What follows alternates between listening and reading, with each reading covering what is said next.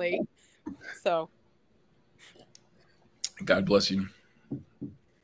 Welcome back, everybody, to a brand new episode of CTL Speaks. This is your host, Alvin Johnson. I am here with some of the cast and production staff of Clue on stage, which graces CTL's main stage this week, opens on a Friday.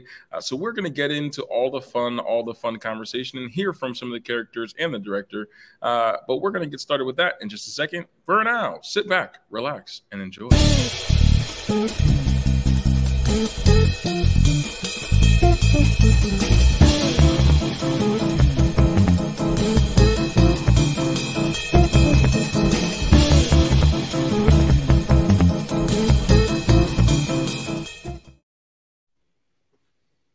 did you get did you get a good read there? Is that mm-hmm. was that enough yeah. time to to make significant progress in a book that you randomly picked up in the middle of?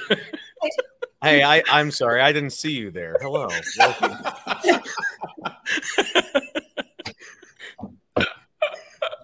That's just a nice casual way to intro. Uh, welcome, welcome, as I said, to another episode of CTL Speaks. I'm your host, Alvin Johnson. My co-host should be here at some point, uh, Mr. Seth Sponhouse. But for now, uh, I am joined by some of the cast and the director of Clue on stage, which, again, as I said, is gracing our main stage this week. So I will let the cast and crew introduce themselves. So whoever wants to begin, you go ahead and jump in. Phil wants to go first. Sure. Hi, I'm uh, Philip Veneta, and I play Mr. Green. That's all you're. Oh, hi! Didn't see you there. I'm Billy, and I'm playing Wadsworth the butler. Hi, I'm Kate Shaw, and I am playing Mrs. Peacock. And I am Marie Fox, and I am playing the director. How's that been, Marie? How's how's playing the director? I've played that role a couple times myself. Yeah. no, um, you know what? I know people are going to think it's it's something we always say, and uh, I think you know, Alvin, and I know that Phil has directed before too, and um, you can't always fully 100% say what I'm about to say, but I have had a, an absolute blast with this show from start to finish.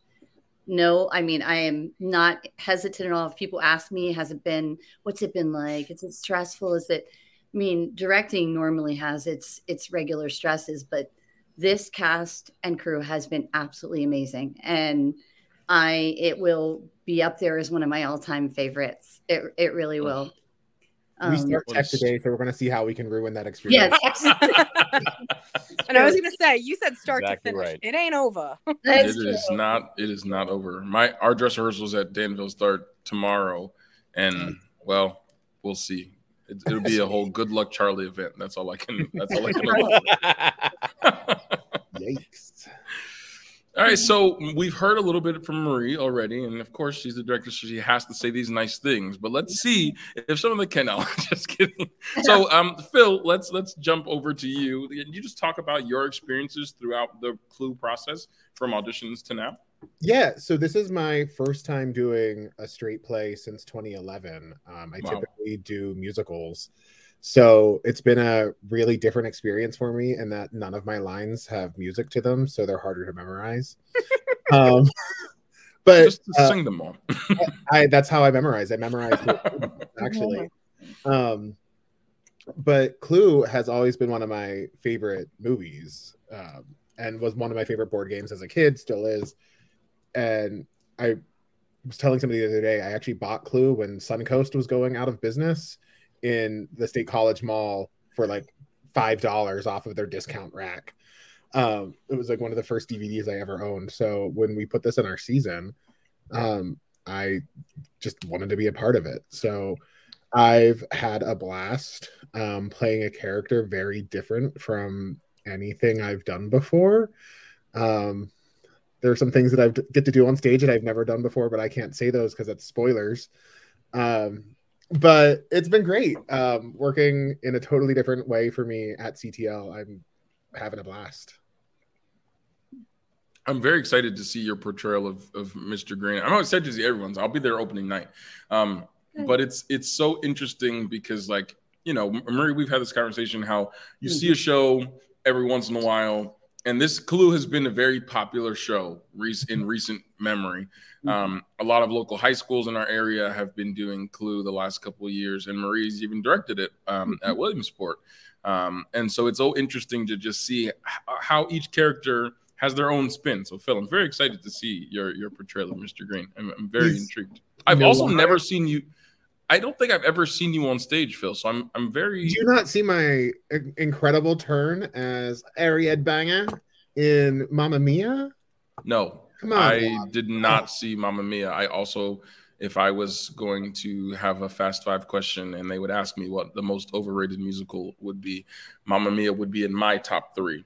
Oh, it's um, in my top three. Trust my me. kids, my kids keep asking me what we're doing next year, and I'm just not going to tell them. And I just they like, let's do Mamma. I'm like, no, it's not. It's just, it's not. It's not going to happen. It's just not. It's just not going to happen. So, yeah.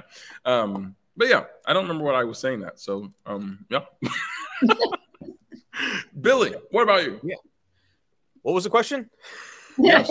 Uh, talk about your experiences throughout the process from auditions to now. Sorry, I've just been sitting here looking at my face and thinking how pretty I am. Anyway, uh, so, uh, so Clue, um, yeah. So I, right before Clue, I was in a show, uh, Miracle on Thirty Fourth Street, and on the Facebook group, we were sort of chatting back and forth, the cast uh, members. And one of the questions that we asked was, What are your dream roles? And I was thinking about like my dream roles, and I just couldn't think of any. Like when I was younger, I had like a lot, and, and I just couldn't think of any parts I really, really would die to play. Uh, and then I auditioned for Clue because, of course, I love the movie and everything. And it wasn't until I got the text from the stage manager, uh, Heather, "Hey Donnie," uh, that said like, "You've got the part of Wadsworth if you want it." Where I was like, "Oh no, I do have a dream part, and it's this, and I really want this. I just didn't know that. I just until mm-hmm. I got it, I didn't realize mm-hmm. like how much it would mean." Uh, and uh, this has been uh, intense. This has been great. Uh, I love this character, and I love this the genre that this is a parody of. I grew up watching like masterpiece theater, uh, PBS dramas, and Jeremy Brett and Sherlock Holmes, David Suchet as Poirot, and all that sort of like uh, parlor murder mystery kind of jazz. And uh, that's exactly what this show is is is uh, mocking and paying homage to in its own way, and uh, getting to do all the over dramatic turns of of uh, this makes two. Two what two murders you know yeah. just all all all those little things and and uh, there are multiple scenes in the show and mul- of course multiple endings as everyone knows but multiple scenes in the show where uh, things get to be overly dramatically explained and huge secrets come out and it's like oh my god you were you were doing this you were doing that and then this happened and oh it was right under our noses the whole time. I love that that stuff is my absolute jam uh, the book that i picked up to be weird in about was a Sherlock Holmes book. Uh, it, it's I I love it, and so this has been extremely fun uh, for me. And I any excuse to do a British accent is is good for me as well. And I I don't know if I'm allowed to admit this, but I must admit, uh, when I saw the cast list, there were two people that I was most excited to see in this particular role.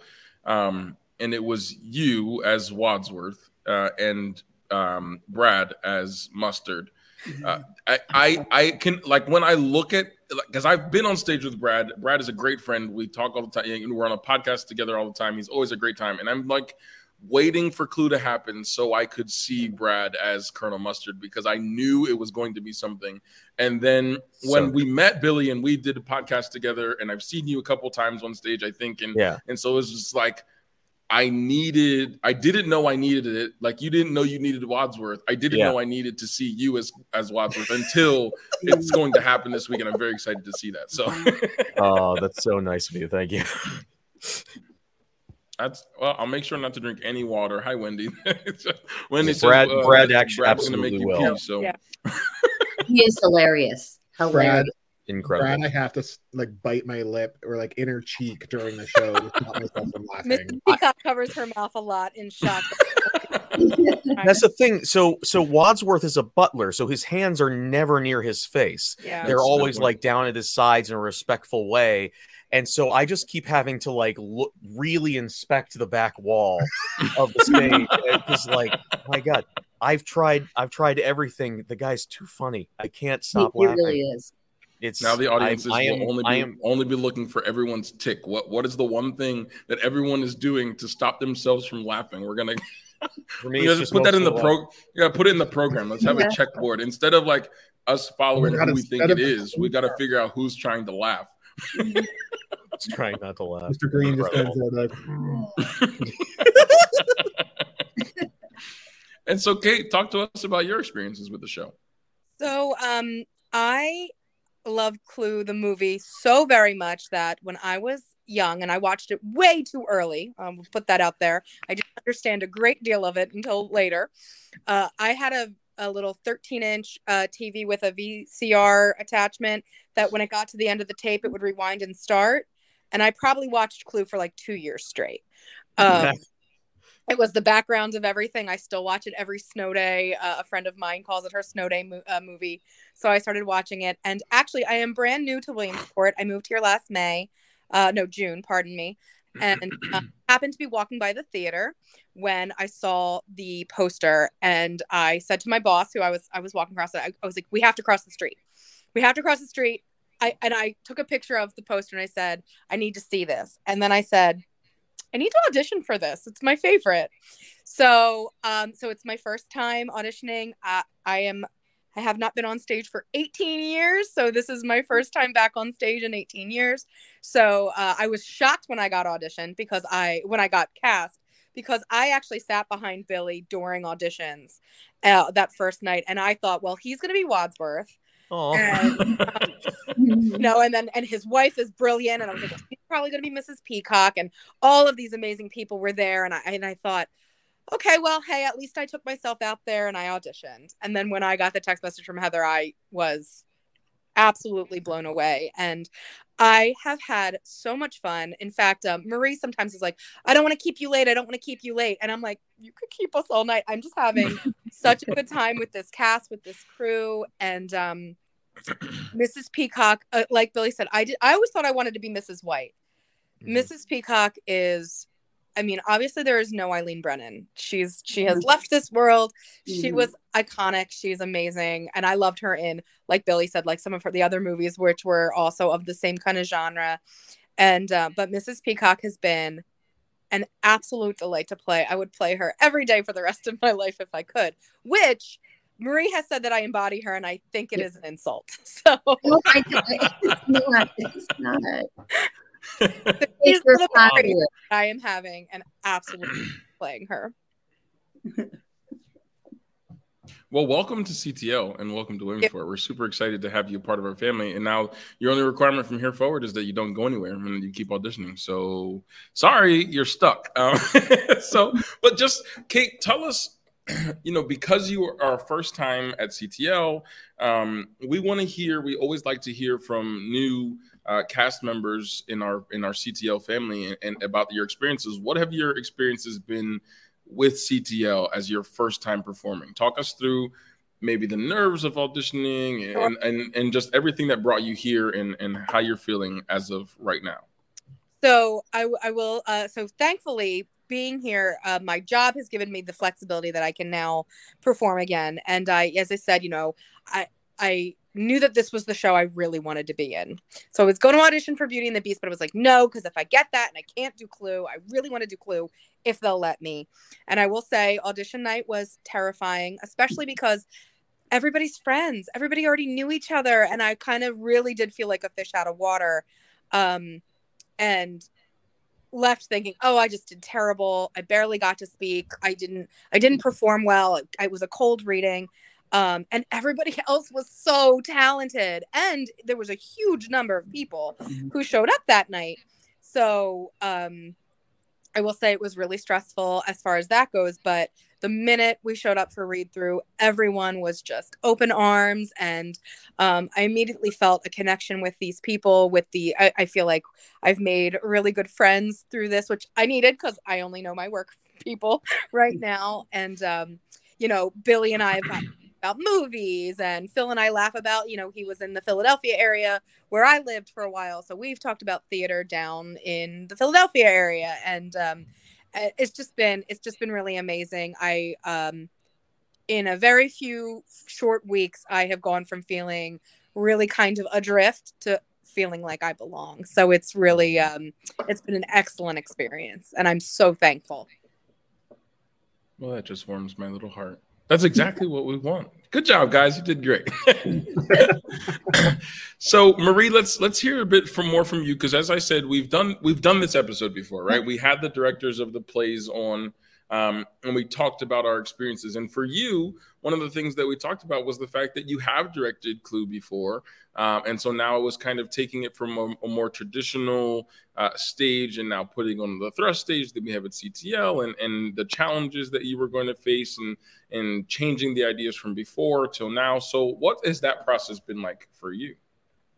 Uh, that part of it, like I told you before, was I knew was going to be the challenge, mm-hmm. and. Mm-hmm honestly, the approach I took this time, uh, when I directed it before, I literally we built the entire mansion. I had every room of the mansion when they would run from. If you've ever been to Williams, well, you know, Alvin. If you've ever been mm-hmm. to Williamsport, though, that stage is humongous, and yes. we really could run from one side completely to the other through all the rooms. I used the upper, uh, the balcony area of, of Williamsport too. Well, this time at CTL, I was worried because I knew the fast-paced nature of the show. I didn't want a lot of set changes. I didn't want i didn't want blackouts. I didn't want i wanted to be able to move very quickly from one scene to the next and have it smooth. And so i went from that big idea before to this time really simplifying their movement. In fact they only have pieces of furniture wise they use three chairs a bench and a table actually four chairs there's a different chair that comes in later and two little side tables that show up at one point in time. Um, it's the stage is clear for them to move from one place to the other. We do have doors that they go in and out of you know for the the fast-paced comedy of the doors opening and shutting and all mm-hmm. of that. But we try to make the audience a part of the show as well. And it it i'm telling you this this cast if you ask me what has made it so wonderful for me is not just the way they do their lines that are scripted but they have the way this particular version of clue is written is there are these parts where they all have to talk at the same time and they have to improvise you know some of their dialogue. That's some of the funniest stuff in the script i'm telling you right now that and it's not scripted. It's just hilarious but they're all so good at at just jumping in and the chemistry is amazing among this cast. It really really really is. And that's why that part's so fun. But truthfully they made this simplified set um, as far as you know there aren't big set pieces or anything. They made that work. I don't know that i could have done that and sold it to an audience without this cast. This cast is just they're selling it. They really are. They're it's you don't even miss the big rooms and the different, you know, uh, all the different possible furniture that could be there in a regular mansion. You don't miss it. So, at least I hope the audience is going to love this one. But yeah, so. I, I got the privilege to see it and walk on it the other day, and unfortunately i wasn't able to audition for clue because it's the same weekend as the the high school that i'm directing at and so i just got I, for a second you know, I just walking the floor and opening the doors, and I was just imagining what it would have been like if it was me. So I, for one, can say the audience was love it because I did. So I, I already know it's going to be great. and you only saw the set; you didn't even see the the, the acting that's true. part. That's yeah. that's true. I'm already sold. It's set, set alone, I'm in. yeah, this was that good. just that good. I will say we are very lucky. Jerry Gold did an amazing job painting and oh. you'll see that. And yes, he just really did a nice job. So we're lucky very, that cool. way. Yes. So, um, without giving too much away from the show itself, right? Can you all share your favorite moment? I have two questions. favorite moment of yours on stage, of your character, uh, and Marie, maybe for you, your favorite character, your favorite moment, one of your favorite moments you'd like to see on stage. Uh, and the second question is your favorite moment of someone else on stage that you're either a scene partner with or that just that you've gotten to watch throughout the process.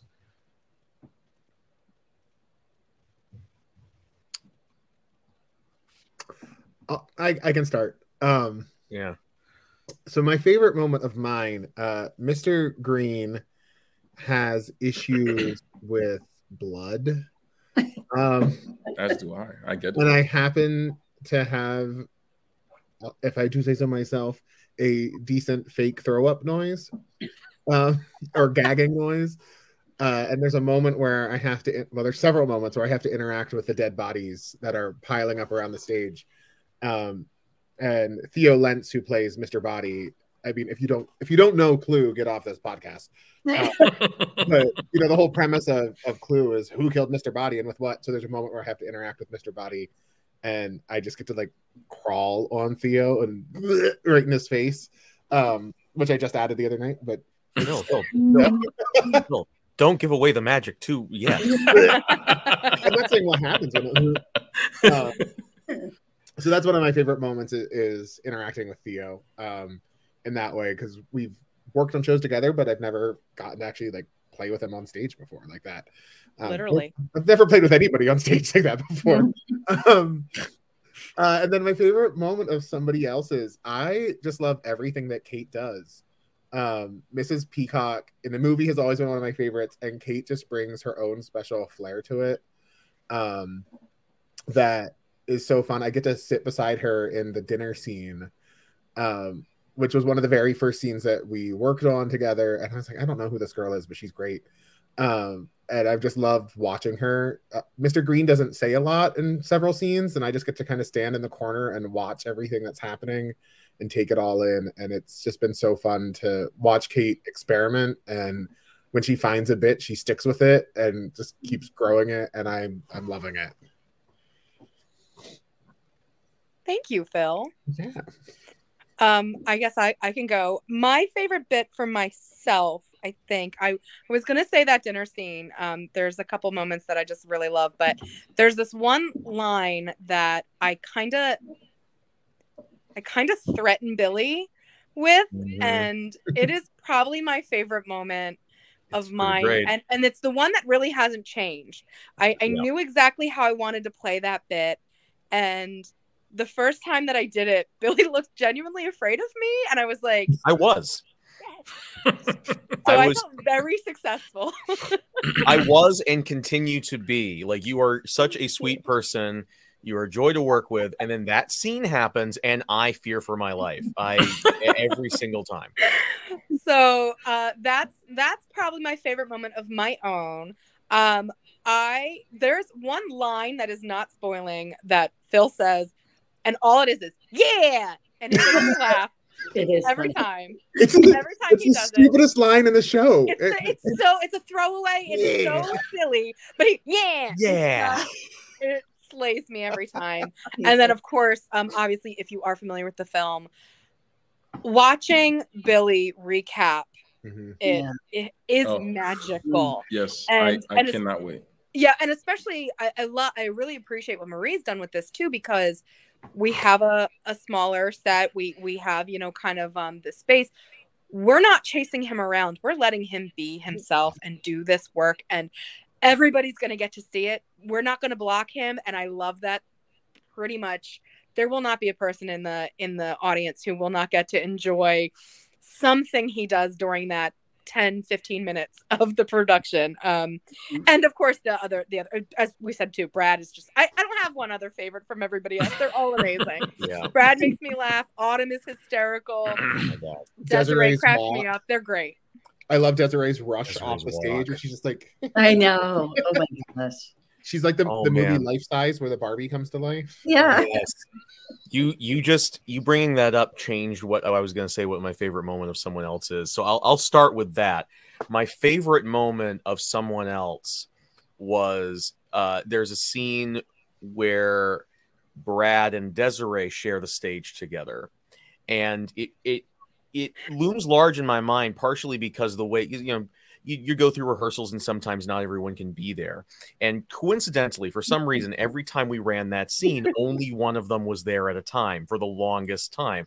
So we got to see either one of them be hilarious on their own for a long time before we got to see them together. Mhm. and it when they finally did come together and do the scene together it was like yes that's the magic sauce. That's great. And i again not to give too much away but uh brad has some of his funniest lines the funniest scripted lines. He also is in, an incredible improviser and some of the stuff he's come up with absolutely kills me. But he has some of his funniest written lines in the show in that scene. Desiree uh, is written to be more of a straight man to him in that scene than than uh, than the funny one, but she also has some incredibly funny deliveries with the way that she delivers the dialogue. Is it's such a great scene, and I love it so much. My favorite bits are speaking to what Kate said about deliveries that haven't changed. Are the bits where I get to play into those old timey cliches I think there is a bit which there's a bit that is another one of my favorites. It's not this that I'm talking about, but it, that is a huge spoiler, so I don't want to talk about it. There's a bit at the end that I really like because I get to do something on stage that I haven't been able to do since college. But um, uh, other than that, uh, but other than that, it's wherever I get to go into like the there's certain deliveries that like Basil Rathbone or Jeremy Brett as Sherlock Holmes would always get into whenever they're getting to a certain clue, uh, where uh, I'll I'll just say that uh, a a line from early in the show that doesn't really uh, reveal anything because most of these most of the deliveries are like clue reveals. Uh, but uh, at one point, I say, "In fact, that double negative has led to proof positive. I'm afraid you gave yourself away." And I can just hear in my head like Basil Rathbone in the old show being like, "Of course, the cook killed, uh, cook killed her uh, uh, boss because of the way the parsley melted into the butter on that day." You know that, and I'm just it's those sort of like those certain like vocal notes that they that every actor who's ever played Sherlock Holmes gets to hit, and I'm like I'm hitting those notes. I'm like, yeah, that's the that's the stuff. so I re- I really enjoy doing that. I really enjoy doing that a lot. And then there's that thing at the end of the show that I talked about that I, I don't want to talk about. I have fun with that thing at the end of the show. I do too. Yeah. Yeah. I say very little, so I especially have fun with the end of the show. I just get to watch. I get to be a, an audience member right then. Sure. I also just want to note how very impressive it is, Billy, to just jump between Billy and not Billy just in one sentence. Like people, people. So I'm a Spanish teacher, right? And so, like, when I have students in class who speak to me who are native Spanish speakers, they speak to me in class. I'll go from English and immediately go into Spanish, and then right back to English, sometimes in the same sentence. And Yeah. they're looking at me like, "What is wrong with you? Like, are you okay?" It's the same thing I'm feeling right now with Billy. Like, are you like? How can it, it the words and it just happens and then your bill it's just it's a, it's just impressive it's just impressive we all wonder if- We all re- we all wonder if Billy's okay a lot. Well, we all know he's Dissociative not. identity disorder is a serious issue. especially during the the recap. There's moments where he's just like, okay, he's going. Here we go. Yeah. Bre- Yeah. just- is There's he one in- in, this moment is that I I I'm not I I do impressions of everyone in the almost everyone in the cast during that mm-hmm. last scene. I'm not confident about everyone that I do, but there's one impression that I do that gets a huge reaction every night and I'm like okay, that one I've got. All right, I got to I got to work on the other one. That one apparently people really like that one. So okay, I'll keep that one. Is it? I, thi- I think I know. Yeah, I think I know who it is doing. Yeah, yeah. it's, it's It's the spot one that people it's the one that people scream every time Yeah. I do it. Yeah. Yeah. i'm very excited Yeah. very excited marie what about for you Okay, you're going to tell me this is a cop out because you're going to say no. You have to pick one. You have to pick they're one. all my favorite moments No, I- but- come on marie This is a Is that a good Marie impression? Did I do okay, Billy? Is that- Perfect. Perfect. good job. Good job. but they are all my favorite. Let me tell you why. This is a show that cannot work with just any one individual person. It is an ensemble show. And if I, you know, there are times I sit back whenever I direct other shows too, and I watch it, and, you know, you're scared in the beginning. You're like, did I choose this right? I think I did. You know, are they going to have chemistry? Is it going to work? And I'm telling you from our read through, I knew it. I looked at Heather afterwards and I'm like, yep, this is it. This is it. I know it was right. And then that was even before we ever got into the meat of the rehearsals. And to watch them grow into these characters even more. I mean, it has been, there are times I could sit back. In fact, I am definitely sure that I wouldn't have to be at these rehearsals and they could have done this on their own without me. It, it is, they're fabulous together. There are moments where I make them work together. Um, and for instance, they have to they have to gasp at the same time. and they have to do it a number of times, not to spoil it. But anyway, um, they are just spot on. I mean, spot on when they do it. And when they react other ways too, you have to listen to the things they say. It's their and their reactions because it is so funny. In This fact, is, to me, one of the shows that people should see multiple times so that yes. like the first time you get the general gist of what's going on and like the major plot points and the second time you can like hone in on watching certain characters which Absolutely. like some of the They are- stuff that tom does when he thinks nobody's watching him Yes. Like, But Agatha all of Christie you, wishes she wrote a mystery this Right. tightly plotted. Oh yeah. I've just had so much fun watching all of you do that. All of you have moments that that are hilarious, that are just where I'm like, did anybody see Brad the other night? And I, I well, the two cups. Yeah. No. find that oh I never oh, see it because I'm always facing the other direction. I lost. I lost it mid scene. I lost it too. He's literally doing a scene the other night with i have a candle and a mug but he has like a mug in one hand and a brandy in the other and he's like And then he finally drank them both at the same time. It was, while doing his lines in the middle of all of it i was like okay No, like, no. Here's he he delivered his line, looking me directly in the eye, and then went. His line is, "I make a good living." He said, "I make a good living." Yeah. and looking me dead in the eyes, and I couldn't. I couldn't continue. I couldn't. That was was one of well, great I'm destroyed. I'm he destroyed. did, I'm he done. did threaten us at the read through that his role was to break us. He did And- say that. And if any of us are, I mean, Doesn't he's take much. the one. Um, Yeah. Other than when, again, when Phil pretends to throw up on on Theo, Yeah. and there was one point, one one night that I screamed in Phil's face, like directly. it was i we could not both keep it we both lost it there though. So it's so fun like getting like it's a farce but at the same time there like there are some really nice dramatic moments and i like i get they're getting to play and like i never would have dreamed of like being able to get up in tom woodruff tom woodruff's face the way that i do at one point. Like, like it's the these fun silly moments that we get to do that i hope people can see and that they're looking in the right place at the right time and if not they have to come back a second time and buy they it do. you know You Honestly- just gotta come back. Yes. And watching all of you play has been my favorite. It's been my favorite. The audience definitely, they've got to see it more than once. It is, it's just so fun. Um, and I joke sometimes in rehearsal because I'll say, you know, it's a pity you guys don't get along very well because they're they're just always, even when they're not running their lines, when they're just, you know, interacting off, you know, they're laughing and having a good time. And that's to me what Mhm. theater's about. We don't do this for a second job. I mean, some people really do it as a second job, but in our case at the community theater, we do it for fun. And if it's, you know, that's what I wanted it to be for everybody was having a good time. So yeah. and for the it, it- it's not just the eight of us that so it's the six colors and um, billy as wadsworth and ari roush as Yvette like the eight of us are together all the time but then there's these smaller parts that come in for like god cassidy has literally one line Yeah. um but she's still part of our group and like she's great. she is having the her at rehearsal the other day watching act one for the first time that she hadn't seen before i was like was great because now i'm like oh i know where these laugh lines are going to start Yep. and Mhm. where i need to be prepared because there were some that i was like i was not ready for people to react to that Yeah. And Like it's always so this- excited.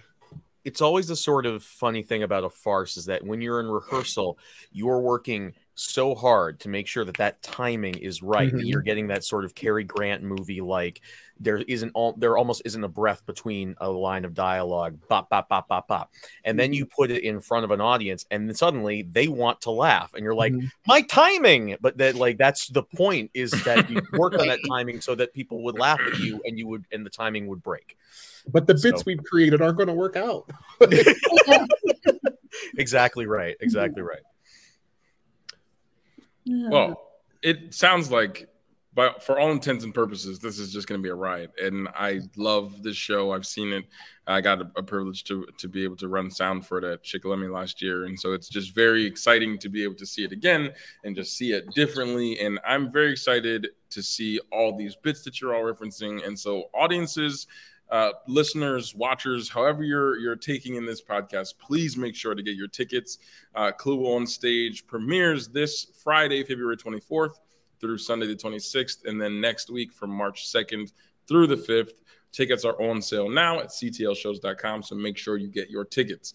We are going to take a quick break to hear a word from our sponsor, and then we'll be back with uh, a, a fun game of Fast Five. We'll be right back.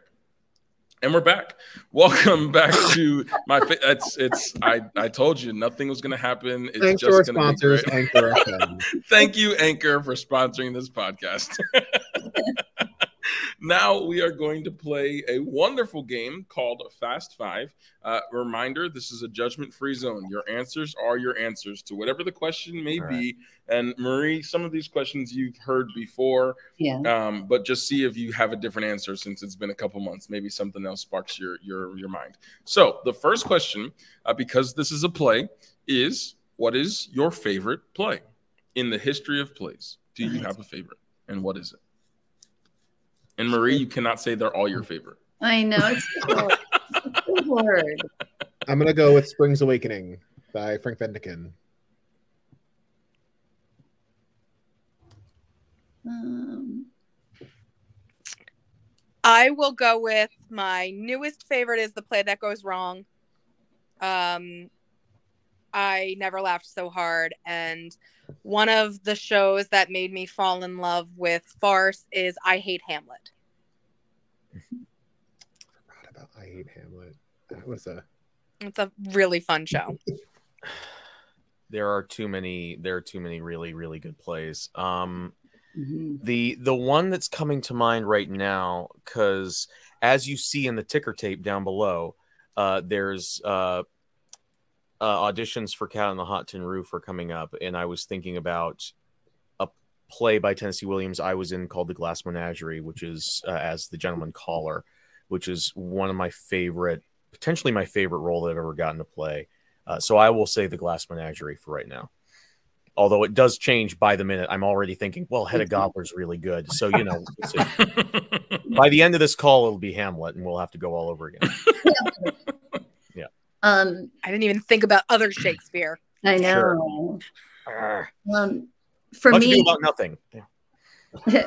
for me, I like as with all the comedies I do. You'd think I would pick one of my comedies or one of the. I I obviously I teach theater too. I love theater. I love. I it would take me all day to really list it, and then like Billy, I would change my mind. But near and dear to my heart always is Miracle Worker. Uh, it's great writing. It's a great show. I've gotten the opportunity to direct it three times, and it's just a beautiful show. And it's, but I like all the ones based on true. Like I like Diary of Anne Frank, you know, and had you know, but my comedies that I've done have been a blast too. So it's and even ones I didn't get to direct. So, but if I had to pick one really fast off the top, it would have probably been that. Mhm. And then it's a Wonderful Life. I like that. See, I can't do it. I can't do it. All good answers. Um, next question is, is usually significantly harder because no one likes to really answer this one, but we'll try it anyway. What is, in your opinion, it's just your opinion, no judgment uh, zone here. What is the most overrated play in your opinion? And then the next question is underrated, so feel free to start thinking about that one also. Overrated play. Yes, overrated play.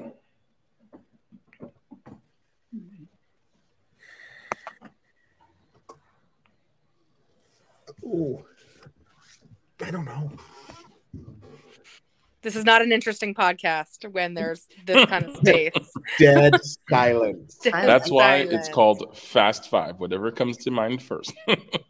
You know what? I'm gonna go with Romeo and Juliet. I hate it. Yeah. Bad play. Not great writing. Sorry.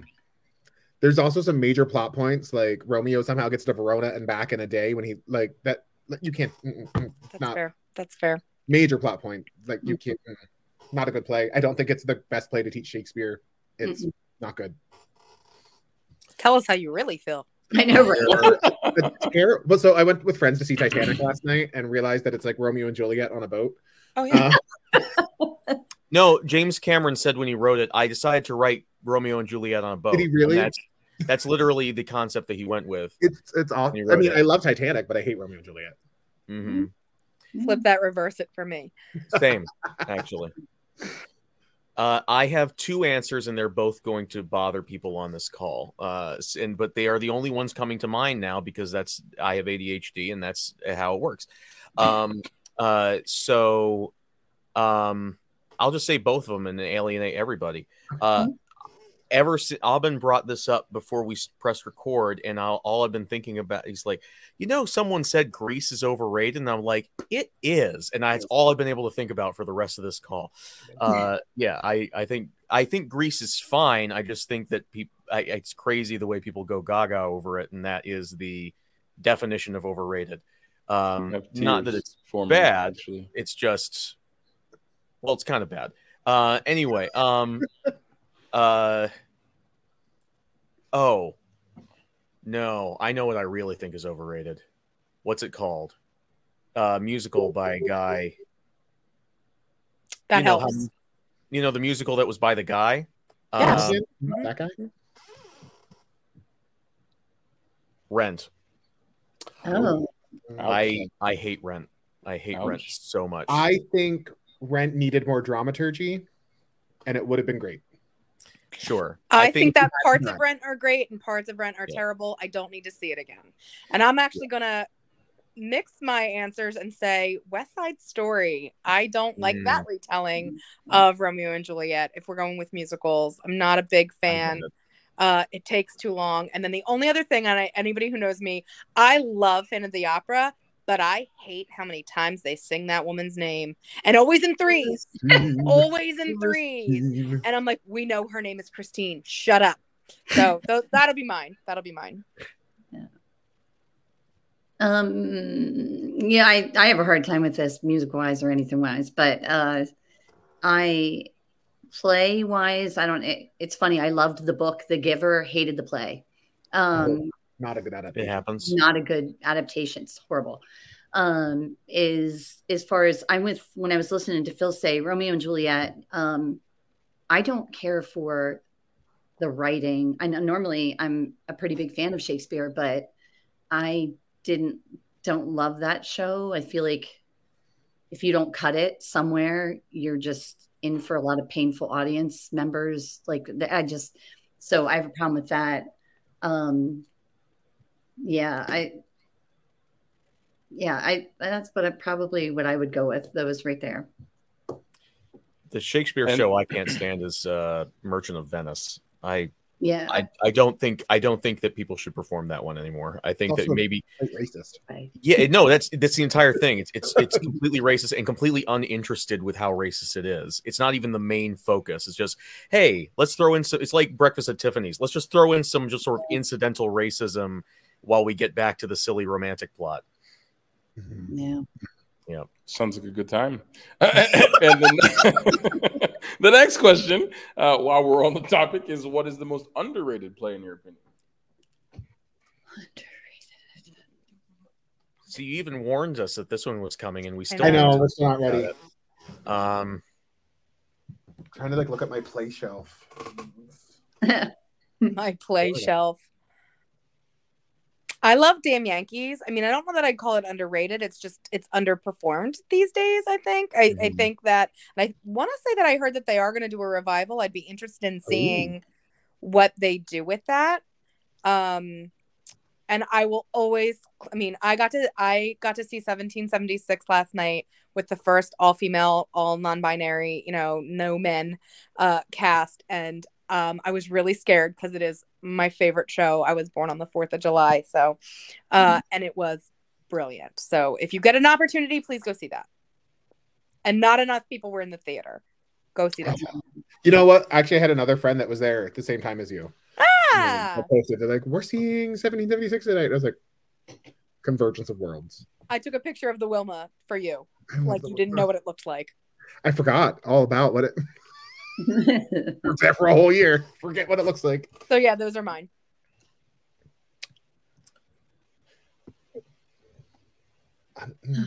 I have I have an answer uh that um yeah I'm yeah I'm gonna keep courting controversy let's do it uh I think Romeo and Juliet is underrated um I think that uh they're at least growing up I was I always heard the take of like oh Romeo and Juliet's bad oh it's it, oh you fall in love with someone in like two minutes yeah and in I having like now seen several really good productions of it, I think that it is. I, I'm not necessarily of the mindset that I, I think that you guys have a point, or Phil, I think was the one who said this, that teaching it to high school kids is like their first Shakespeare play is probably a bad move. I think that that is correct.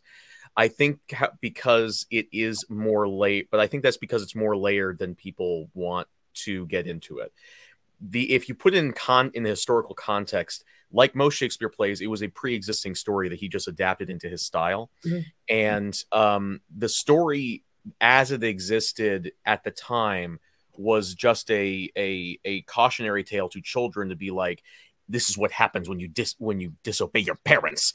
And shakespeare was the writer who had the the audacity to put the onus on the parents and say no these kids are being kids. They're going to feel the way that they're going to feel. They're going to do what they want to do. They're going to try and experience the world that they want the way they want to experience and it's the parents fault it's the parents who are putting them in the in these boxes and making them make these hard decisions when they're not emotionally or cognitively ready for it uh to that are going to make them do stupid things in order to get around their rules and their strictures.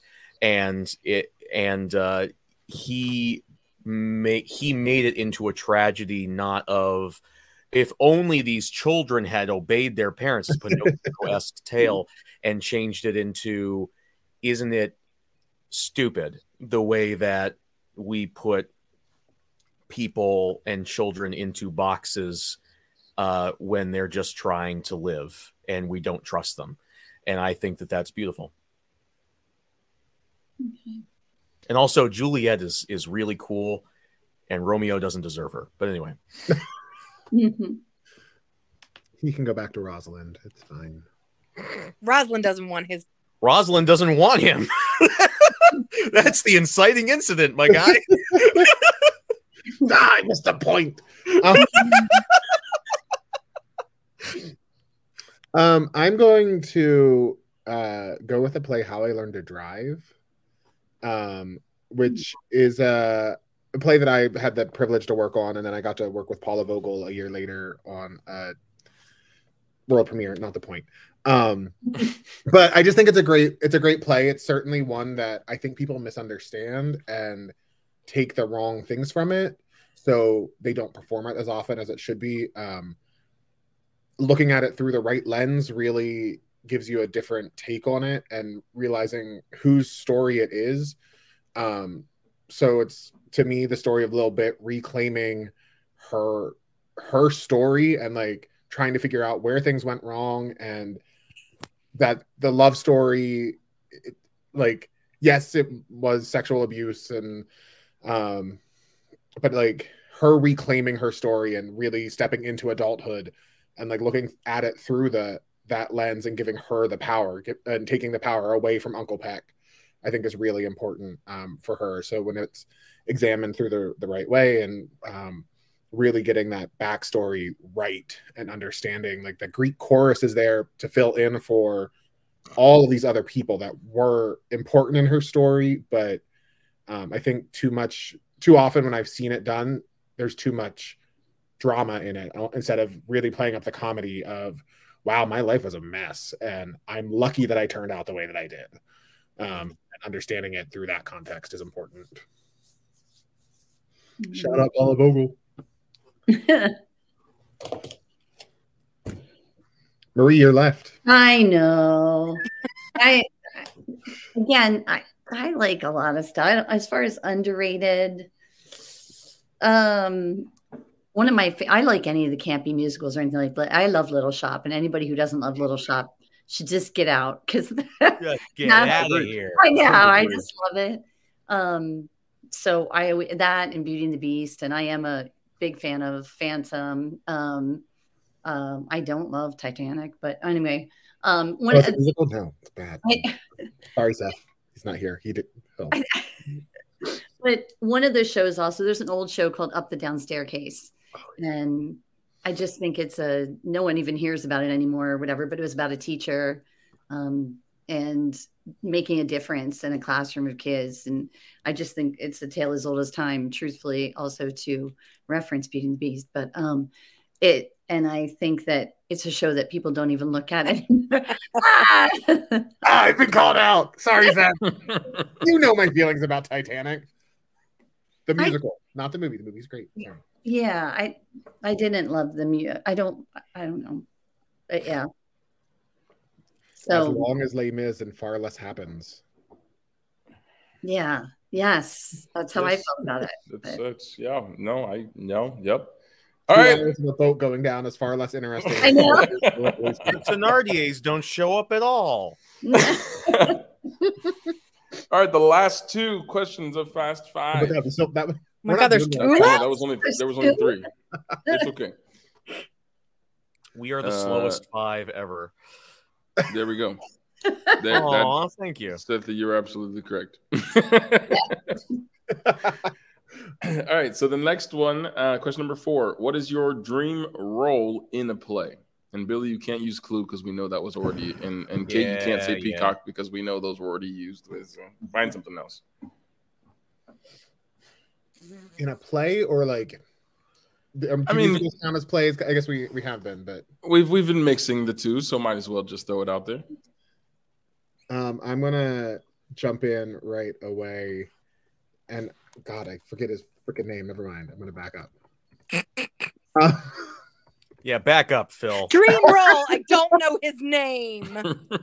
but I love him. it's the the foreman in Assassins, but that his title's not foreman. The proprietor in Assassins. So he's the one that like really helps the story move along and gives the weapons and, and like really like pushes people in. And he's kind of like the foil to the balladeer who's like all up and beat, and the proprietor's like, "Nah, we're gonna mess shit up now." Um, so that's that's mine. I haven't seen Assassins, but I'm assuming the weapons are a rope, a candlestick. no, it's all it's, it's all guns in Assassins. oh, lame. Our play's better. More variety of weapons. Uh, my dream roles are probably the same as like some of my favorite fictional characters that I'd like to do something cool with on stage. I'd like to play Sherlock Holmes. Uh, there is a stage play about Doctor Who, so I'd love to play the Doctor um uh maybe dracula or van helsing would be cool um i imagine that any stage play written about batman is probably terrible so i probably i won't say that but i would like to play batman. Um but like the same Spider-Man, same so. thing what do you say? Look what they did with Spider-Man. exactly that's what i'm saying.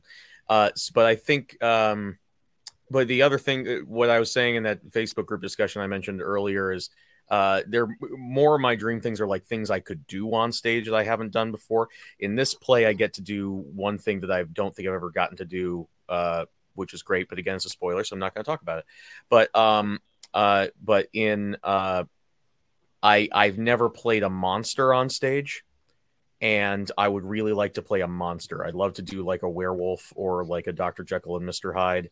Um, uh, uh, or or yeah, or Dracula, Frankenstein, like some some sort of like monstrous beast, just go and like and really uh, go go crazy on it. I'd love to do that.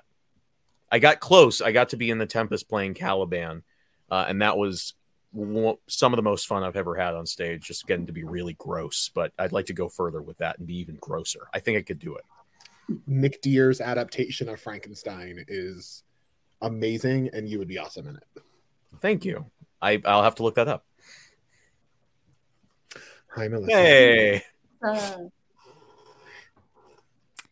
Phil, did you? Your- so is that your your answer? Was the from Assassins? That's Yeah, you? mine is from Assassins. Yeah. Um, when I was young, I had written a list of like bucket listy kind of things, and one of them was Dolly Levi in Hello Dolly or The Matchmaker. Um, and I I guess that's still still probably um a dream role. I've aged out of a lot of the roles I think I would have loved to play. I I took a way too long of a hiatus. Um, but after last night, knowing that it may be a possibility in the future, John Adams in 1776 hey, that would be great. or Benjamin Franklin. I think I might be a really good Benjamin Franklin. there you go. So All right. I would have said uh, one of them I got to play Kate, the mother in Brighton Beach Memoirs. Uh, Nurse Ratched, I would love to be one point in time in Cuckoo's Nest. And if I was doing a musical, I would have been either Glinda the Wicked Witch in um, Wizard of Oz or Belle in Beauty and the Beast. Cute. And the last question I have for you uh, is Who is your dream co star? Just one person. Play a musical, your dream co star. My wife Kaylee. Oh. Ah. Yeah. gross. I'm not even I'm not even making that I'm not even being silly like she's uh my favorite person.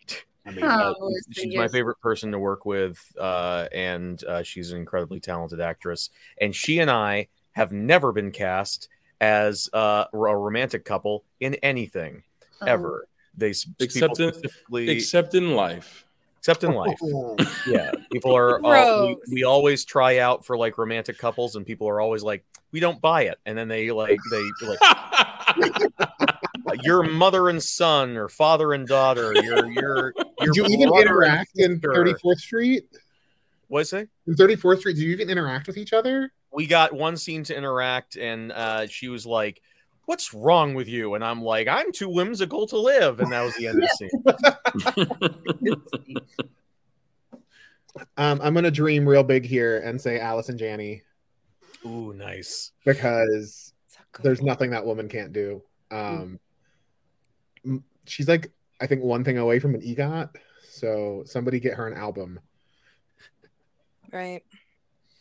Well, if you're gonna go big, I'm gonna go big and impossible and say that I mourned for like a week when Angela Lansbury died. Mm. Oh, um, God. she was um, absolute magic. Um, just just un- unbelievably splendid, and I would have I I mean, so but I guess if I have to pick somebody who's alive, I would say again if I'm gonna go big, if I can go big or go home, maybe like Santino Santino Fontana. Oh. Go home. You, you're performing on a stage that he's performed on. I Yeah. know. I didn't live in Williamsport, so I didn't get to see it. Um, I would have said uh, if I could have, it was a dream, dream, dream. Uh, Robin Williams, his wit and fast paced, you know, ability to do improv. He's so. I just wish I could have met him. That would have been, but he's dead, so I cannot, unfortunately. Um, my son Adam, and I got to be his mom in Brighton Beach, and that will always rank as one of the highlights of my life. He is but I'd love to do it again. I'd love to be in another show with him. So Maybe So someday. cute. We'll see. So I'll text him right now. Yes. Your mom said. Well, thank you all for playing. That was a lot of fun. And before we close out our show, uh, it is Black History Month, and we have a special performance by a group of actors at CTL uh, who have come together to do a Black History Month tribute. Uh, so please enjoy the Color Purple reprise from The Color Purple. Maybe. And. Dear God,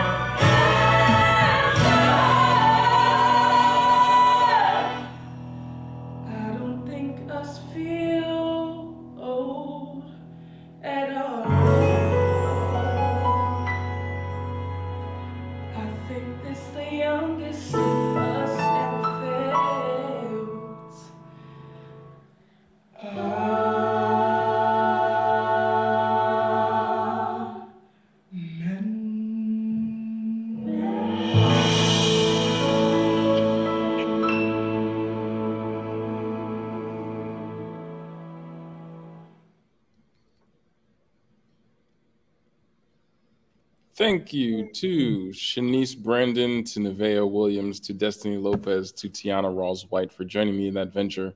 Uh, I just love them so much. I just love them. So, anyway, uh, this has been another episode of CTL Speaks. Make sure that you get your tickets to Clue on Stage, which debuts this Friday, February 24th through the 26th, and from March 2nd through the 5th for their second weekend. Tickets are available at ctlshows.com. Also, auditions are happening tonight uh, for Cat on a Hot Tin Roof. Uh, so those auditions are tonight and tomorrow, so the 19th and 20th of February at 7 p.m. at CTL. So please make sure you get out and audition for that as well. This has been another episode of CTL Speaks with your host, Aubin. Thank you to Phil and Marie and Kate and Billy for joining me today. Thank you, everyone. Have a great day. Thank you. Yay, Thank you.